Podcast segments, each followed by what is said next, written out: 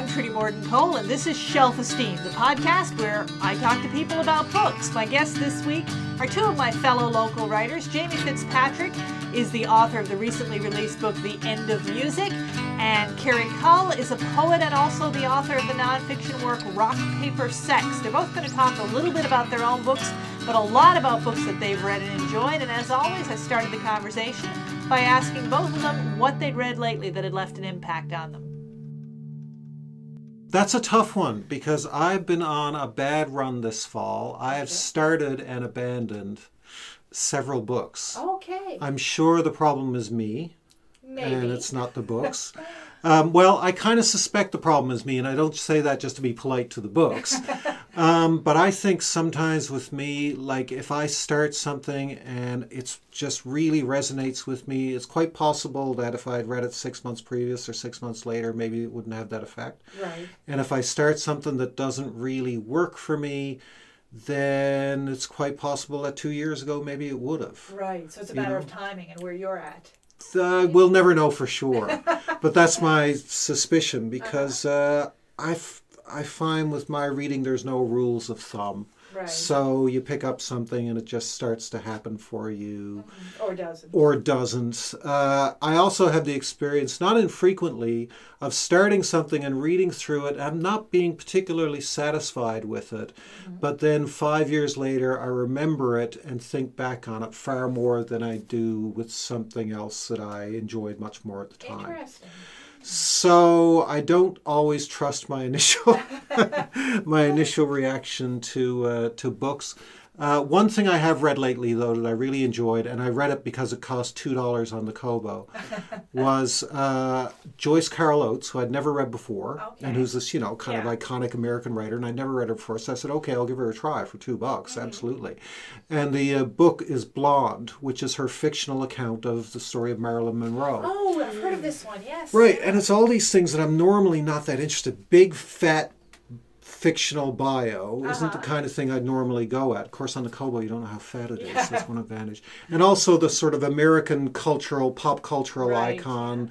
Like, do we really, you know, do I really need to hear more about Marilyn Monroe? No, I don't. yeah. But I picked it up and I read it anyway, and it Uh-huh. went really, really well. Oh yeah. yes, That's it great. worked for me. Yeah, I heard about that one, and I usually do go for the big fat fictional bio. Like that's the, the, the prototype of the book I would go for. So that's really interesting that, that it did uh, it did grab you, even though you didn't expect it to. Yeah, I had all kinds of doubts about it going in. Maybe that helped. I don't know. yeah. know. Well, your expectations weren't set Maybe high not. anyway.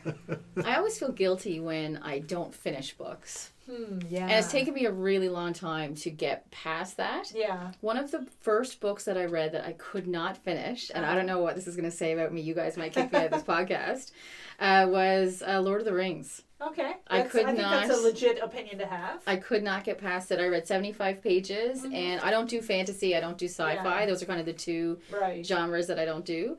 And another one that I started that I could not get through was um, Salman Rushdie's The Satanic Verses. Oh, I And- never read that one. I had an original. I had like, one of the first publications. It was given to me as a gift. Uh-huh. Someone was like, "Oh my God, you're gonna love this. This is so important," Oh, that's so and I couldn't. I couldn't get through it. There's no shame in that. There is no shame. It's No, taken me no a long shame. time to get comfortable with Yeah. that, though. Putting down a book. That- I don't know why. One of the ones recently that I really struggled with and finally gave up on, and I feel like, you know, I feel bad for giving up on it, is the book that won the won the Booker Prize a couple of years ago, A Brief History of Seven Killings, I think it's called, by, Okay, yes. by I haven't Marlon it, James. but yeah, familiar with it. Um, and I heard him read from it out loud in some podcast. It might have been Writers and Company with, with Eleanor Wachtel, but it might have been something else. And read out loud, this excerpt that I heard was fantastic. And he was doing the Jamaican patois and all that, and it was really making sense to me. And I couldn't get it off the page and into my head as I read it. Uh, so I set it aside Uh-huh. and resolved, you know, I wasn't going to badmouth it. There are some books that you'll gla- happily badmouth around the dinner table because you just don't think yeah. they were worthy. But with this one, I just felt like we just didn't make a pair. Yeah. You know. I wonder if that one would have worked as an audiobook if he does the audiobook himself because I wonder if his voice is part of it. I don't know. That's interesting because I haven't tried that one. But I've noticed it's a recurring theme with people I talk to on the podcast, whether or not they're comfortable with the idea of abandoning books. Mm-hmm. And most people have gotten to the point where they are, but not without some guilt. I think we've got that ingrained into us at an early age that if you start it, you have to finish it. Yeah. Uh, but it seems like uh, maybe with age comes the wisdom that life is short. There's a lot of books, and you don't have to finish. I think you're one. right. Yeah. Yeah. when I was 25, I'd plow through something, and now I'm in my 50s. Like, how many more books am I going to read? before- Exactly. Yes. You know? oh, I had the most. In a book I was reading a while ago, a character who is quite elderly is starting to read a book. I think a library book, and she says, and she's in the doctor's office waiting for test results at the time, and she says, it suddenly occurred to her that someday she would have started reading her last book.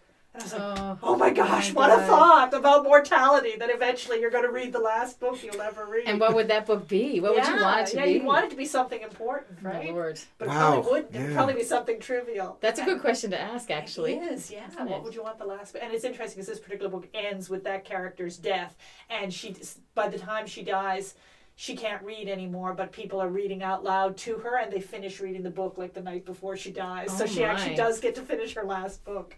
So yeah, it's a boy that went to a dark place really quickly. that was that was quick for talking about death. Um, speaking of being old and not being able to read books anymore and withering away and dust to dust and all that, um, like if at some point in your life, whether elderly or not, you find yourself either without the means or the eyesight or anything else to read, the audiobook seems to be bigger than ever. Yeah, it And all you have to do is lie there.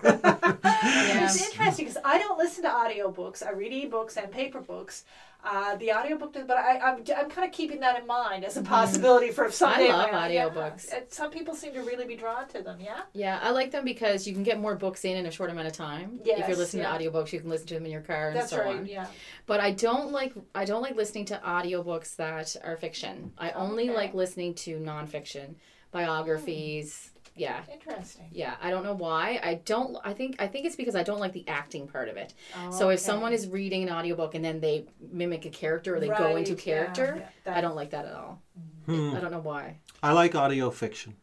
Okay. Yep. I find my mind wanders too much for audiobooks. Like I'll be listening to, you know, if I'm listening to podcasts or listening to an interview on CBC, not one of yours, of course, but I'll be, you know, like I'm driving along, I'll be listening to something, train of thought comes up, and I drop back into the audiobook or to the podcast or interview or whatever, and I think, oh, I just missed five minutes of that because I was thinking about something else. So I'm afraid if I was listening to audiobooks, there'd be all these big gaps where I'm not paying attention. You had to be careful when you listen to them, Yeah. right? Like you had to be doing something. It's you don't have to sit there, but whatever it is you are doing has to be kind of mindless Yes. or yeah. kind of autopilot. It's I great for cleaning. Oh, I bet. I put my phone in just like you know the pocket Uh-huh. of my plaid shirt or whatever I Right, wear when. I'm cleaning, and then I can clean the whole house. Yeah. Get through half a book. I do that too, although Yeah. I never clean the whole house. That's got nothing to do with audiobooks. But one of the books um, you mentioned a book that you read that you were, that you were excited about. I read this book recently called "The Girl with No Name: The Incredible True Story of a Child Raised by Monkeys" oh my by goodness. Marina Chapman, and it is incredible. So, when she was four years old, she was taken and then abandoned in a Colombian jungle and mm-hmm. lived there for six years, five or six oh years oh with monkeys. So she was ultimately feral when she was found, and that's only kind of the first half of her story. Wow. She then there's there's all this other stuff. She's trafficked. She it's incredible. Anyway, she is a grandmother now. She lives and breathes in this world as a normal human. I don't know how, Wow. Yeah. but yeah, incredible. Did you read that as an audiobook or a book book? A book book. A real Um. Here's a, here's a question, if I may be the take Trudy's place and be the That's fine. interviewer for a moment. can ask a question. I'm interested in, in not just in what people read, but in how they pick it. Because there are so many options out there, so many recommendations. You can drift through a bookstore and think I probably should be reading all these, but there's no way to tell which one is going to appeal to me. How'd you decide to pick it up? Uh, I love animals. I love gorillas, monkeys. I'm really drawn to that. I don't know Uh-huh. why. Um, but, and I also find it really interesting the idea of feral children. Like, I just find that so odd Yeah. and gross and weird and captivating and interesting. So you put those two things together and, you know, have me hooked. It's a true story. So, Have you read the novel We Were All Completely Beside Ourselves? mm-mm. By Ka- I think it's Karen Joy Fowler. Oh, you should if you're really interested in apes and monkeys and all that kind of thing. Which I'm not. It's amazing. I love that novel because I actually am creeped out by monkeys, and generally, like if there's any monkeys or apes anywhere near the story, I'll avoid it. But that one, I have to say, that was that as a, as a fictional treatment of that topic. I think you would find that really That's an interesting. interesting yeah. fact about you. Yes, yeah. I think it, it's actually traced back to my roommate's sock monkeys in college, which I found really disturbing. So. Wow.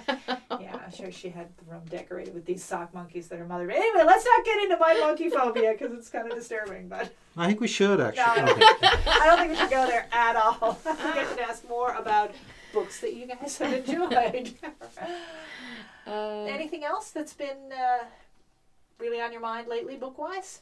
hmm.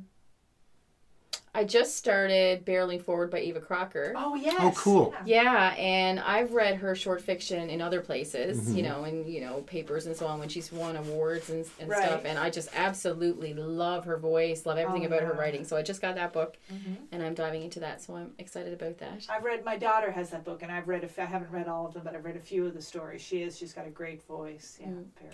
Um, I tend to read local books in little bunches, Uh-huh. and I try to think of them as though, you know, this is just another book that I'm picking up. It doesn't matter that I know what kind of beer this person Oh, drinks or whatever. It's hard. It's just another book. It is But Yeah. uh, in fact, yeah, that is hard because it's not what I do. There's because there's got to be some reason why I tend to read a little bunch of like three or 4 and then not go local for a year and then Mm-hmm. Yeah. read three or four I more. we do that too, So I, I, I do that in little in little clusters. So yeah, my next cluster I should put Eva's book at the top. I think What I was in your most recent cluster? What what What, what did? I read most recently local? Um, I read, this, this is very exciting, to have read a book before it, you know, got nominated and won awards and all that kind of stuff.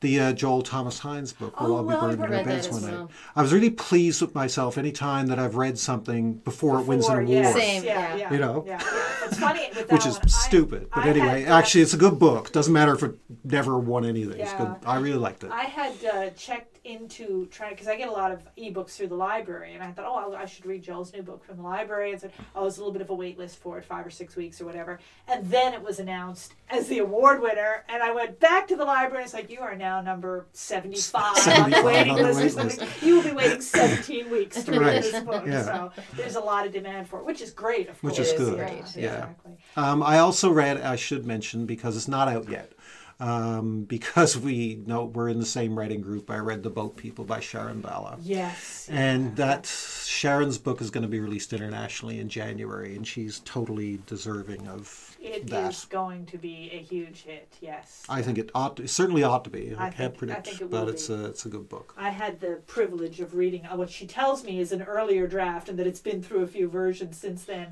Uh, when she won the um, the award for the arts and Um, letters, The Percy, the Percy Janes, first novel award. First yeah, novel I was award. a judge for that and got to read it then, and it was you know it was outstanding at that point. So. Uh, uh, that's that's going to be okay, folks. That's going to be a big book to look out for in 2018. the Boat People by Sharon Bala for sure. Yeah, yeah. In terms of local books, um, again through the library ebooks, I just got the email that your digital hold is automatically borrowed for uh, Mary Walsh's "Crying for Okay. the Moon." I haven't read that yet. No, it's I- on my It's list. been on my list for a while, so it just kind of dropped onto my device earlier today. So that's going to be one of the. So now you had to read it. Yeah, well, So you had these, these these automatic withdrawals from the library, with the because you were on the yeah, list, You're right? on the list, and then it So- comes and it's like, well, I'll just have to put everything else aside and read this now. Right. Which So the library drone told you that you were now reading this book. Exactly. Yeah. That's fair enough. I mean, sometimes it's not a bad thing to have these decisions made for you by having the lot, you know, the book suddenly appear, Yeah. because um,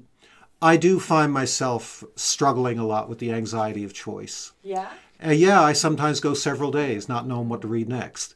Um, and then you know pick up one with a with this nagging thought that what if the other three that you could be reading are better than Would have this been better. one Yeah. and that kind of thing. And finally, like you, you settle into something, and you know, it goes. And then finally, you can read. But I have, I, I have, yeah, I have issues when I'm between books.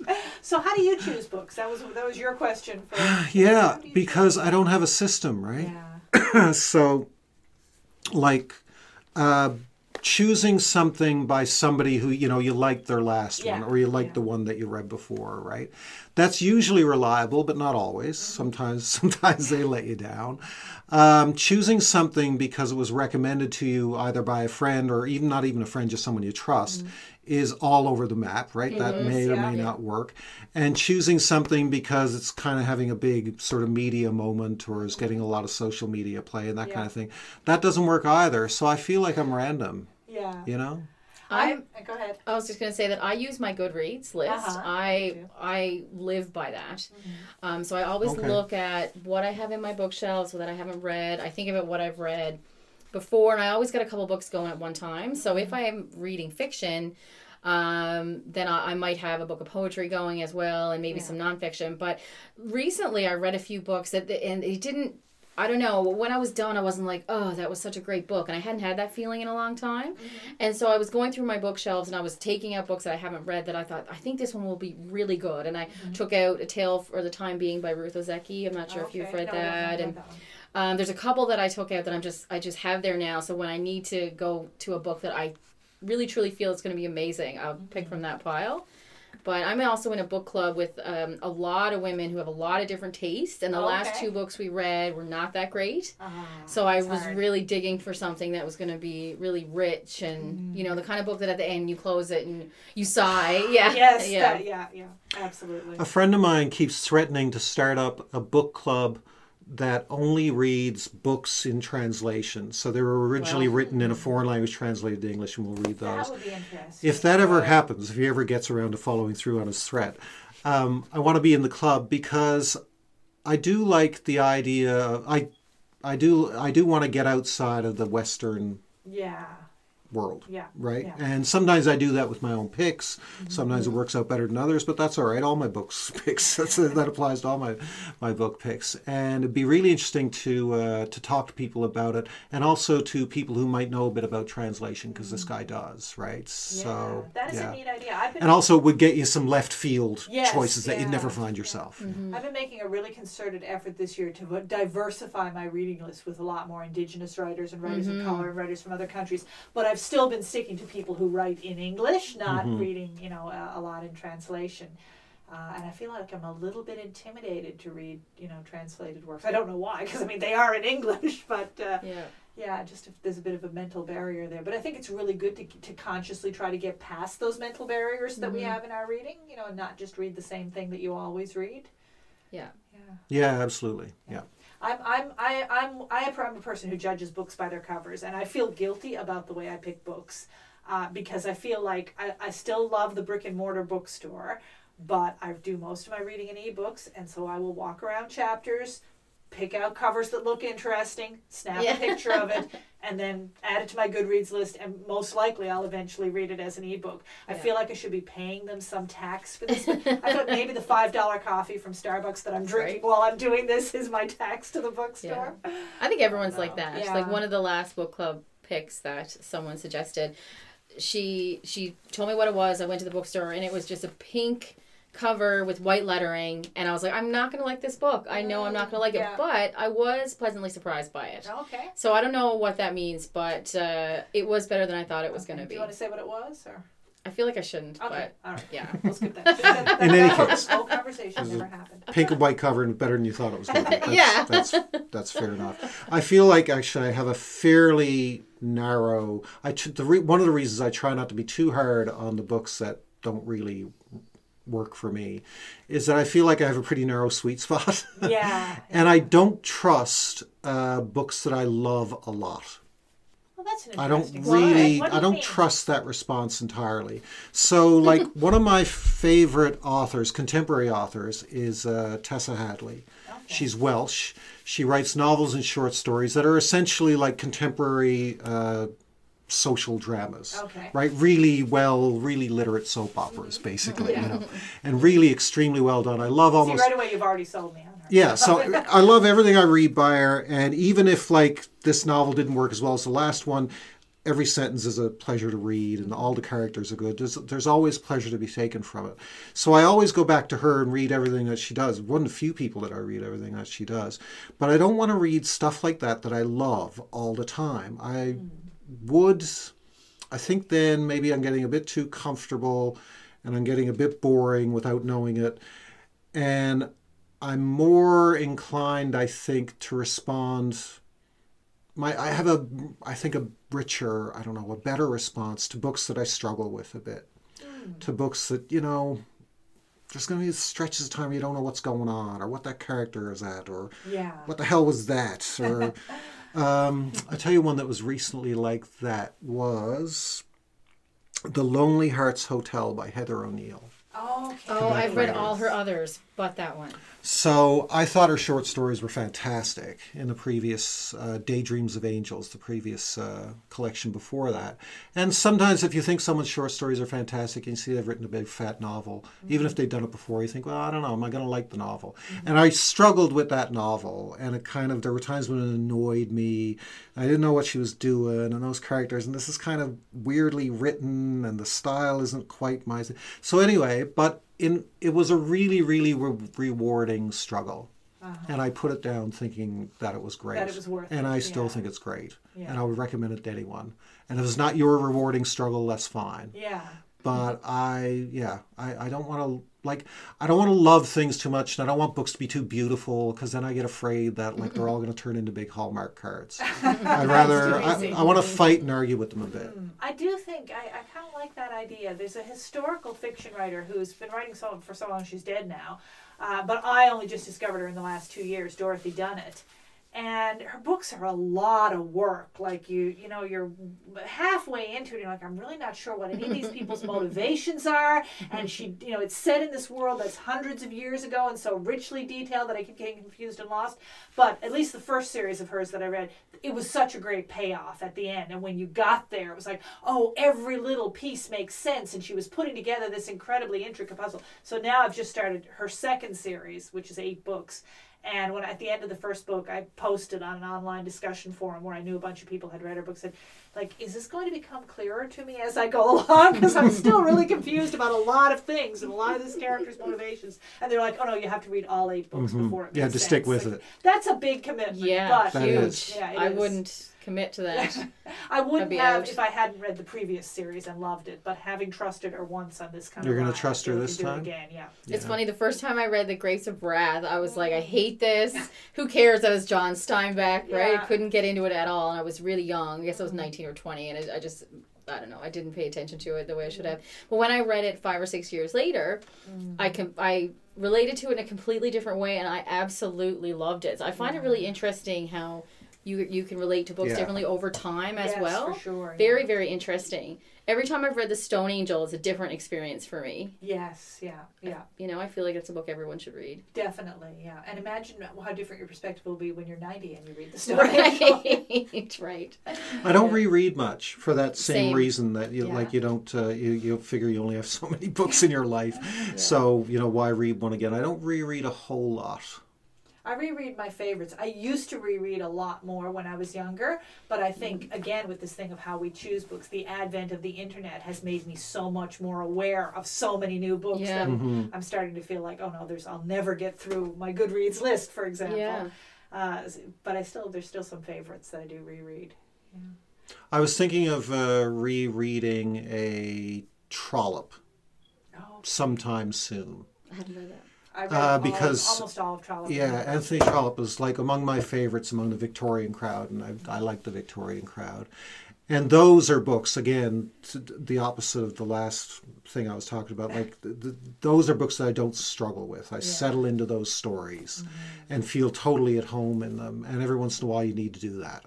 And it's November, and it might be time for me to might do be that. time it might be a good time to start Uh, that. the book I mentioned earlier, which is part of a series with the character who's thinking about this might be the last book I ever read, is from a series by um, Catherine Fox, who's a contemporary British writer, who in this particular trilogy says she is very consciously trying to write a modern Anthony Trollope, like Trollope for the Okay. 21st century. Uh, and it's all set around the life of a cathedral community, as, as like he did with Barchester. Uh, so kind of interesting for someone to take that you know that 19th century sensibility and try to translate it into the, the world of it's a, a contemporary. yeah it's it's set in the contemporary you know a contemporary community but trying to do some of that same thing that Trollope was doing of I guess looking at the interweaving of so many people's lives in this one tight knit community So yeah, I haven't read Trollope since my master's in university. But I did. It's interesting what you say about Grapes of Wrath because I did a few years ago try to go back and reread a bunch of the classics Right. that I didn't have a great experience with the first time around, and Mm-hmm. almost universally they were better on rereading as a more mature reader than Mm-hmm. yeah. Haven't gone back to Moby Dick though. I don't know if I'm going to be able to do No. that. Don't know if I can go there. No, No. I didn't read it the first time around. No, I haven't read it. No, I had to in university. There's a lot of those classics that I feel like I should have read and I haven't. Yeah. Those are some of those books are the ones that are good for group reading, whether it's uh, like a book club that you're in, or just a group that comes together for the length of that one book. So, like every couple of weeks, every, you know, everyone reads a few chapters, and then that's. Um, I still haven't gotten through Ulysses, but the was just people I know who've read that. it, that's how they did it, Really? right? By getting together to talk about it. Huh, Yeah. that might work. Have you read mm. Ulysses? No, I've read Dubliners Okay. and I went to Ireland in 2015 and I did the James Joyce everything, you know, and you know like went to the the Writers Museum, did the James James Joyce literary tour and I was like that's it. I have to read Ulysses. This is it. Uh-huh. And I got home and I was like, okay, all I got to do is read a page a day and then in a couple years I'll be through it. and I think I got to page 26 and then I never went back. So maybe that's the way to do it. Maybe. Might be. I might be. started uh, Infinite Jest, David Foster Wallace's, you know, giant giant. three yeah. inch thick book. um, and I started it that way with a group of people online who were going to read it over the summer and keep checking in with each other. And I think two of us finished. Everyone else dropped off over the course of the Did you summer. finich? I did. I Way did to go. I have Good read for Infinite you. Jest. Not Ulysses, but I have read Infinite Jest. So My last attempt at Dickens was with a group. Was my final crack because I've never liked him, okay. and everyone thinks he's the greatest thing, you know. Uh, and I made several attempts as a student and after a student, after I was a student, you know, and, and finally there was a group reading one of them. I can't remember which. So I did that for a while, and that I lasted hundred pages of that, and just decided I was there was never going to Yeah. be me and Dickens were never going to were never, never going to to happen for you no, and Dickens. No. And I think it's okay, you know, even with a classic author to just make that judgment at some point. This is never going to happen. I'm never going to enjoy these books, and that's okay. You don't have to read everything. But I think, yeah, like there is something to be said for reading. Like, geez, when when are most people university students if they're doing an arts degree and doing English courses? I guess 19, 20, Yeah, 21, 19, 22. You know, I mean, I was assigned Austen novels and, and Trollope, and I just remember this one Victorian literature course where I was assigned all these great books. I wasn't reading any of them. when I was 20. I was busy. have life to live. yeah, yeah. So I would, you know, I would scratch together enough knowledge of them and read like the first and last paragraph of each chapter or something. But the real rewarding experience came several years later when I kept all those books, then started reading them at my own pace. And it was fantastic. Like I read all of Austen that way, probably by the time I was, I don't know, 30. Like it took me about a decade, right? And I think I was really well set up for it by having taken the course, even though I didn't, Yeah. you know, obviously You wasn't, obviously wasn't, a, wasn't a great student, yeah. right? But uh, but then there's other things that I think, yeah, there there there are some things that you just can't.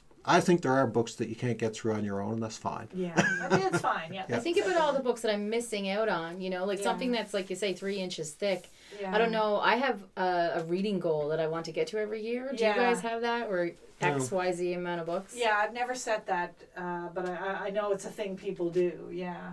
Yeah, maybe I shouldn't do that, and it would help me get through longer books. Maybe. I find yeah. the really thick books very intimidating. But you mentioned university. The best university course I ever did, I did a, a graduate course with Larry Matthews, and it was all university novels. Oh, okay. So it was like David Lodge, Richard Russo, and all these Oh, yeah. amazing books that revolve, like Disgrace by uh, J.M. Coetzee, like all these Oh, amazing okay. books that revolved around the Ivory Tower Right, and academia, yeah. yeah. so interesting. Oh, the that's, a, best that's an course. interesting focus for, uh, yeah. Oh, that's cool. A lot of creepy old guys in that canon, I think. Yeah, Yeah, I was just going to say, it sounds yeah. like a very, very, yeah. yeah, very male-centric male dominated, Mm, old white yeah. guy sort of Yeah. books. Yeah, but a lot of them were funny and good. Yeah. But having said that, you know, like the old white males who dominate these books, I mean the characters, not the authors, don't always come out that, too. looking that great. No, no, they should not. No, that's for sure. what about books that have left a big, like a lasting impression on you? Like books that, you know, their influence on you has lingered for years. Are there books like that for you? Mm-hmm. Yeah, for me, well, I have a like a bell jar tattoo. Oh, wow. And as cliche as it is, I know a lot of people they talk, you know, you talk Yeah. about Sylvia Plath's bell jar, but I've been a huge fan of, and I just read that book over and over and over, and every time I read it, I relate to Esther Greenwood differently, Uh-huh. and I just love Plath anyway. I've read all of her poetry and you know all the documentaries and and so on. Um, but yeah, that book is just one of the ones that I give all the time as gift to younger women. I I I just loved it. It is. It, I think I'll read it till the day I die, That's great. over and over. That's great. It's so cool that you have a tattoo of it. hmm I love, I love, I love literary inspired tattoos. I haven't yet gotten one, but I, I love the idea. I don't know if I have that many that I would rank above the rest. Hmm. Um, I've loved lots of books. I've not loved some and fought with them, and Uh-huh. we've come to terms, and they, they, they were good too, like I was talking about a few minutes ago. Um, and when I think of foundational books, uh, I still think of Trollope, who I already mentioned, and of Jane Austen, especially Emma, Yes, um, and a few. But I think that's a time of life thing it might be as yeah. much as anything else. yeah. They're foundational books because I read them at foundational times, right? Um, lots of stuff makes an impression on me, and like uh, for reasons I don't even understand. Um, but I don't think I'd be hard. I'd be hard pressed to rank it like a top five or a top Yeah. ten or something. Yeah. What about you? Oh, um, man, I feel like, you know, even though I mean I've got an undergrad and a master's degree in English, so I have read most of the classics except for a few that I managed to enjoy, but the, uh, to avoid. But the books that have probably shaped me the most are not necessarily classics uh, or great works of literature, and sometimes it is just a matter of, yeah, I think like you say, the time in your life at which you were reading that book, like. Um, uh, Dorothy Sayers' Gaudy Night, which is, you know, a 1930s classic mystery, but also, I think, possibly one of the greatest love stories in the English language, uh, certainly in the 20th century. Uh, that's a hugely, hugely pivotal book for me. It's one that I keep returning to and rereading every few years, and I've long since passed the point where. Because I'm great with mysteries because I have a terrible memory.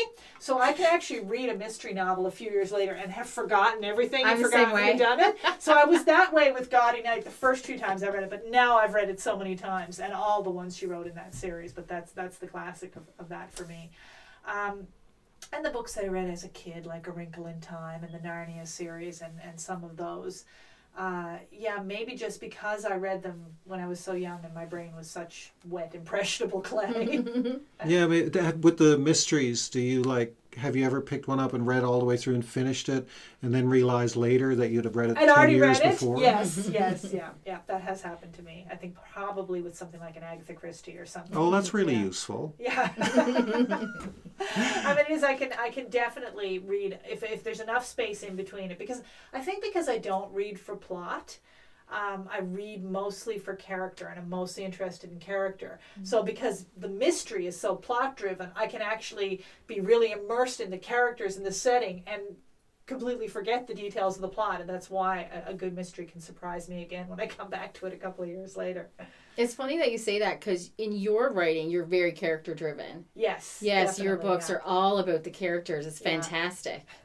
Well, I yeah. hope it so it's, I find it yeah. interesting that that's what you gravitate towards too. Yeah, it, that, well, I mean, that's what that's what always pulls me into a story as a writer, and I guess it does as a reader too. That it's mm-hmm. it's about the characters, it's about the people, and Yeah. sad. I mean, certainly in my own writing, uh, sometimes I'm like, oh, I guess I have to add in a little plot and make something happen to these people. But really, I could just watch them wander around for quite a while and be happy with it. I feel that way too, and in fact, um, part of the struggle that I had when I first started writing was I was only interested in people, and I wasn't interested in their stories. Because I used to think that character was really the only important thing, and plot was just this sort of you know device that you use to move people through the novel, and Yeah. you know, and people who don't really read, you know, they're the ones who care about plot. But in fact, it's all it's that's nonsense because it's all one is, ball of wax. So if you start to pull on the thread and say, "Oh, this is more important than that," then the whole thing falls apart anyway. Then you're doing a literary course in university, yes, and it ruins the, it for you. the worst, the worst possible. Uh, no. the worst of all I'm kidding. possible fates. Um, I was thinking also when you were asking about like books that really made an impression on you, lasted for a long time. Yeah, I, I do think that um timing is so much of it. Uh, like I still have a really strong memory of reading uh, London Fields by Martin Amis, and I've never been a particular. I don't know. He's, he's fine. I've read fiction and nonfiction by him, and he's good. I've, he's had some really good short stories that I liked in, in a collection a few years back. He's not that fashionable anymore. Cranky old English alcoholic guys are no longer that fashionable, and um, but uh, that was the first time I'd ever read something by him. It was at some point where I'd never read anything like that before. I probably hadn't wasn't reading a whole lot of contemporary fiction at the time, and that's pretty uh-huh. contemporary. And for a whole bunch of reasons, I lingered over it, and it really, really stuck with me. I don't even remember if I think it's that great of a book, but uh, something you know, at the right time, certain doors are open, and the book rushes in to fill Yes, it up, yeah. and and there you are. I hadn't thought about that book in years, but it popped into my mind now. Obviously, it wasn't a coincidence, you know. I love how books remind me of times in my life. You know, like if I look at my list of books that I've read over the years, I- I'll see a book or see a book cover or think about the book that I read. Like, oh yeah, that's when I moved to Labrador, or Yes. that reminds me of when I was going through this hard time. Whenever Yes, you know, yeah. and I really love that kind of that narrative that your bookshelf can create for Oh, you. yeah, yeah. Yeah, and I think that's why I really like paper books over ebooks. Yeah. Is is that story that when I go into my room where I have all my books, you know, I can I'm reminded of different times in my life. Yeah. If you're not a reader, you don't get it. I find I explain that to some people who aren't readers, and they're like, yeah. whatever. But, but people have that with other things too. Like, and people have it with music, obviously. You know, the music yeah. reminds you. Or for some people, like it would never be for me because this is such a peripheral thing to me. But some people have that with clothes. Like, you know, I remember the dress that I was wearing the night I Mm. Met whoever. You know. Yeah. But for me, Yeah. it would definitely be well, partly the music, but also the book, the books I was reading at the, at that crucial time in my life. Yeah. Yeah. Yeah, a couple of years ago, uh, I was reading over the summer. This is again, I've been sort of trying to pick at books from from foreign cultures and foreign nations. So it was the novel is called Back to Back, and it's written by a German writer named Julia Franck. And it's long, and it's a tangly family story, and the family was really miserable. And I was kind of miserable reading it because it's like the, the misery is infectious because she writes so well. And I might not have gotten through it, except that I was reading it in the middle of summer, and it was a nice summer, and otherwise everything was kind of going smoothly. Nobody was, you know, Which is sick or scary. That's nobody was scary in sick or dying. Everything was Yeah, like, you no know, everything was sort of life. yeah, Just waiting for it to happen. Right, and the roof wasn't falling in on the house, and the car wasn't breaking down, and all those things that you know kind of erupt in your life. None of that was happening, and the weather was nice, and because of that, I think I was okay settling into a book that was kind of miserable. Mm. And if I'd been reading it in January, and we kept getting like blizzards, and the snow clearing was crap, and you couldn't get through the sidewalks, I wouldn't have read it. Oh yeah, I've told this story on the podcast before, but um, there's a book called um, I'm blanking out on the title, The Age of Miracles, um, Karen Thompson Walker, I think, which is about. It's not exactly sci-fi. It's a little bit dystopian, but it has the premise that the Earth's rotation starts gradually slowing down for reasons that nobody knows, and of course, it has hideous effects on the climate, and you know, just everything goes horribly wrong. Um, and it's a great book.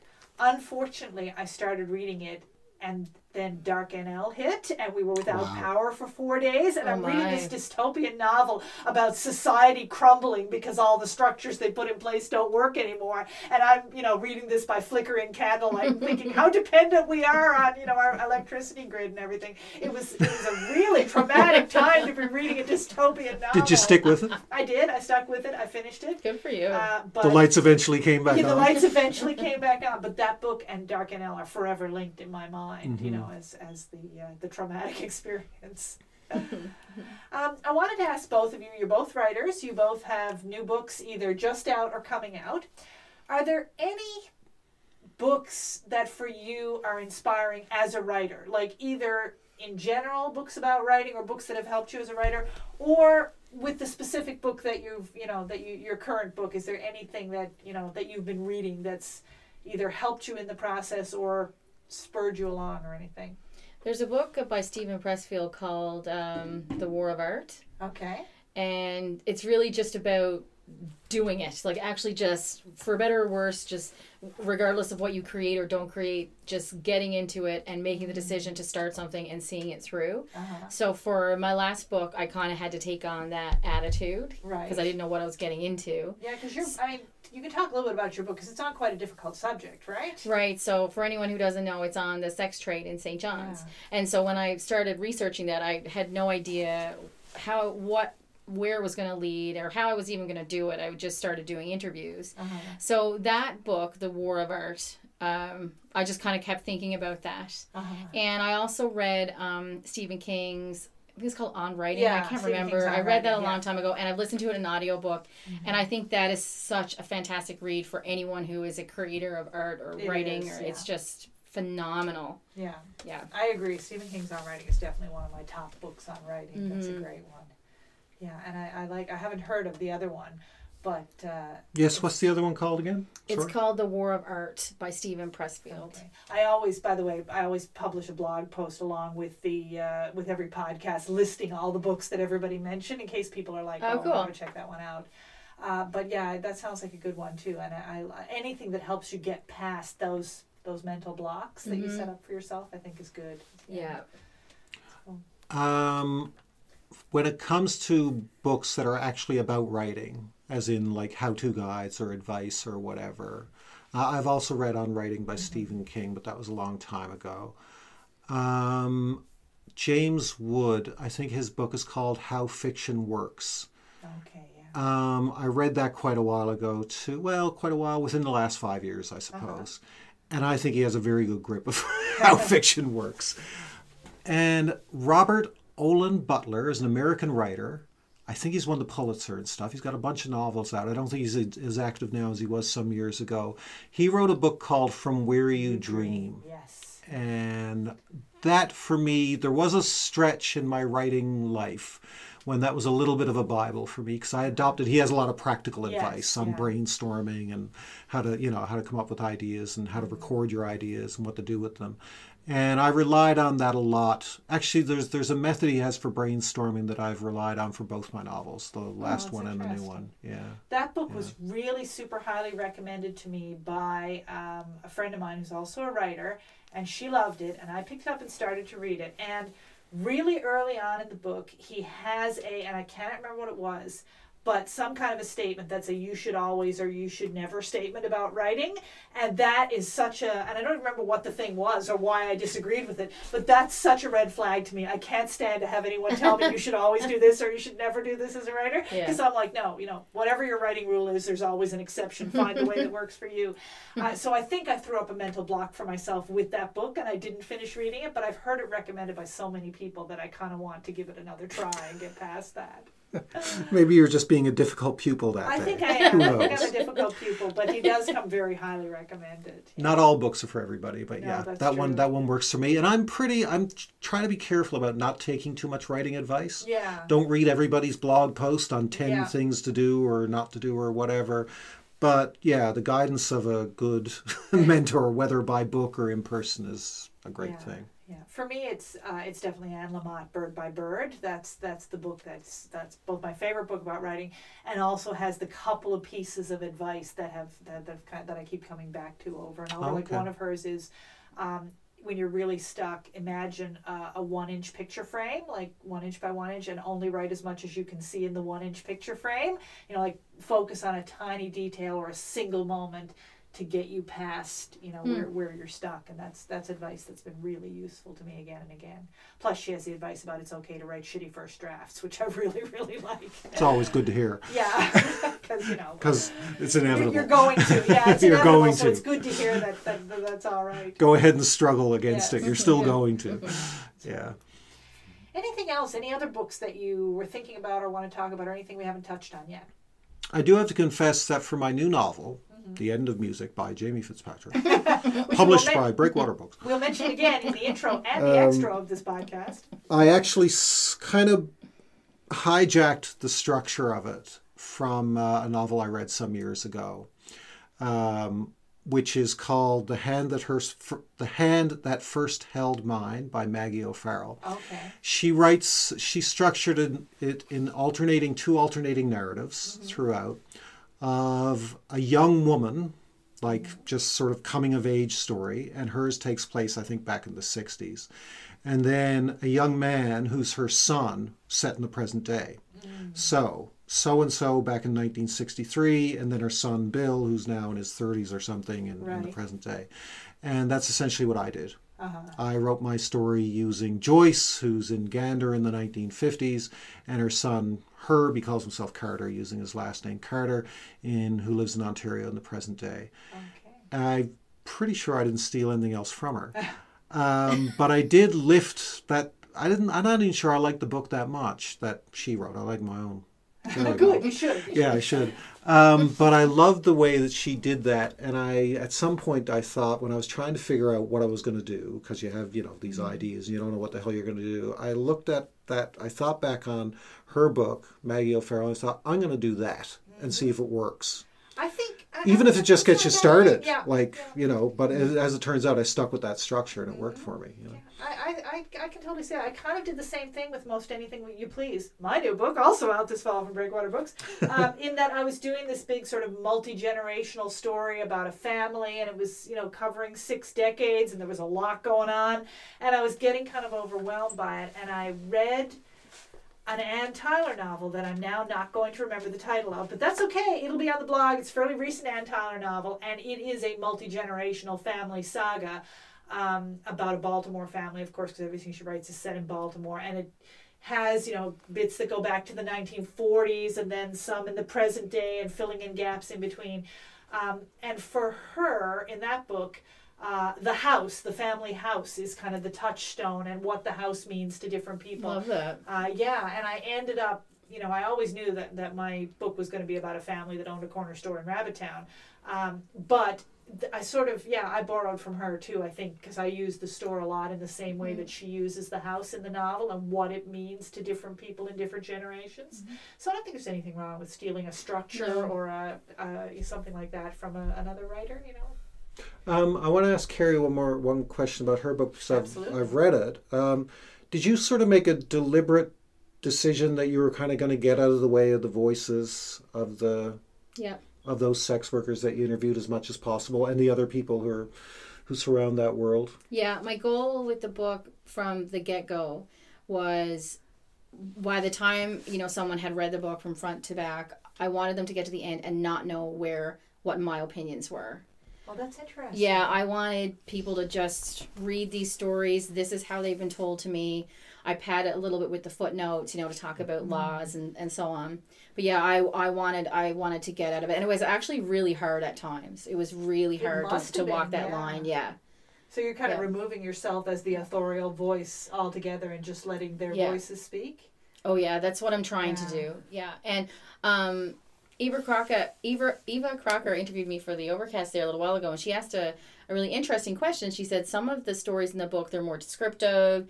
You know, you, you talk a little bit about what's going on around you and kind of give a little bit more of a preface to the introduction. And I, I looked back on it, and most of those um, where I did give that detail at the beginning, I did in person, and then the ones that were done over the phone, I did not. And I Oh, hadn't even noticed it before, yeah. but it makes perfect sense Uh-huh. that she picked up on that. But I have a question. Um, because obviously you guys write novels. I have never written a novel. Uh-huh. Have you ever just created a character and you thought the character was so good that they deserve a novel? Or do you start like how do you start? Or do you come up with this idea or how, how does that has it work for you guys? When was it like I'm going to write a novel? you know? I think I um, I think I come up with people that I would like to write about, and you know poke around at and find out more about and see what I can make up and see if I can see if I can turn them into characters that feel real. Hmm. What about you? For me, it's a combination of character and setting because I usually, though not always, write historical fiction. Often there's a time and place that really interests me. And if I can picture a character who I think would work in that, hmm. Uh, then it's it's it's getting a character and setting together. And as we were saying earlier, plot usually comes as, in my case, a very poor third there, dragging along behind. We must throw in some plot. Uh, but you know, with with you know most anything you please. For example, I had this idea of wanting to write about a corner store because I'd been talking with friends about the corner stores in the neighborhood when we grew up and Nice. how the neighborhood had changed and so many of them disappeared. And I thought, what would it be like, you know, for a family who had been keeping? And I had this image of the woman behind the counter of the corner store, you know, taking a long drag on her smoke and, you know, listening to the ping of the door as, as her neighbors went, seeing like the life of the whole neighborhood in front of her. And then I thought, you know, I'd like to get to know this character better. So that's kind of what it is for me. It's the fusion of character and setting, putting a person in the setting I want to write about and then trying to find out more about them. Uh, one of the things that I kind of learned or developed or figured out over the years, both from my reading and also from talking to people, other writers, and also from my uh, writing group, because I'm uh, our group. What do we call ourselves? The Port Authority. Sorry, I almost missed great. that. Anyway, that's our that's our writing group. And one thing I figured out through working, talking to those guys, is the reason why plot isn't just this device. It's actually quite intrinsic. Is it's how your characters get revealed, right? Yes. So I'm going to write. I'd like really like to write a story about Trudy who lives on Freshwater Road, right? and she seems like kind of an interesting person, but how can I make her more interesting? Have her walk out the door and drop a brick on her head. What happens then, right? So that's I kind of yeah really started to cotton on to plot as the thing that enriches the people that you write about. So if you think of yourself as someone who writes about character, and I do, then uh, story has to be your best friend, Yes. or you're yeah. not going to get far. Yeah. That's No, I agree. That's plot is it's you know how, how characters revealed is through the stuff that that happens to them and the the obstacles people face in getting to whatever it is they want. Yeah. I mean, that's. I try not to give advice, but that's my like. That's good advice. Because what I know about writing is a drop in the ocean of what I don't know, but that's works for me. Do you think you ever will write a novel, Kerri? Is it something I'm working on one Yeah? based, and I asked the question about the character because I, I've created this character that is based on uh, someone who is uh, kind of a, a a peripheral family member, Uh-huh. and uh, you know some of me and some of my husband and some other people. But anyway, it's this person named Bride Pittman who lives out around the bay, and she's the character that drove the story that um, I had that was nominated for or shortlisted for the Cuffer. Oh, what do you okay, know about wrestling? Yeah. And she's a fantastic character. And i never ever thought that i would i had have i've never had any desire or goal to write a novel. But when i created this character eh, for the short little story i i thought bride deserves a novel. And Uh-huh. and that's kind of what yeah. turn so me on she, to that. She almost wanted the novel to be written. Yeah. To be yeah and i don't think i ever could with any other character but Yeah. this character to me now seems to be in and in and of herself she has nothing to do with me Uh-huh. and i just feel like now she needs to tell me her story i'm just going to write more. it down Yeah. Yeah. So I'm about 40 pages into that, Oh, that's but we'll see. I mean, who knows? But, Well, I hope we will see. I hope we'll get to read your novel at some point. but Trudy, I just have to say this: your your novel now coming out. I feel like this needs to be said publicly. I think you are one of the most under, you're one of the most underrated fiction writers in Newfoundland. I think that you are like Wayne Johnston, Lisa Moore. Like Michael Crummey, why are you not winning all the awards? I have no idea, and I have to say that, That is publicly. so kind of don't you dare cut it I out. may well Do not this cut it I- out of this podcast. That's very kind of you. I've said it before, and people have been like, "I know, right?" And so I feel like that needs to be public. I think I think we all have our lists of people who we think are underrated and should be winning more of the awards. So it's very kind of you to say. And I read they're a on lot, your list. Well, that's so- good to know. Thank you. Yay! Well, Way to go! Good plot. Uh, Thank you so much, guys. We're just about out of time, but this has been such an interesting conversation. Thank you so much for sharing. Thank you. Uh, thank you. And that wraps up my conversation with Kerri Cull and Jamie Fitzpatrick.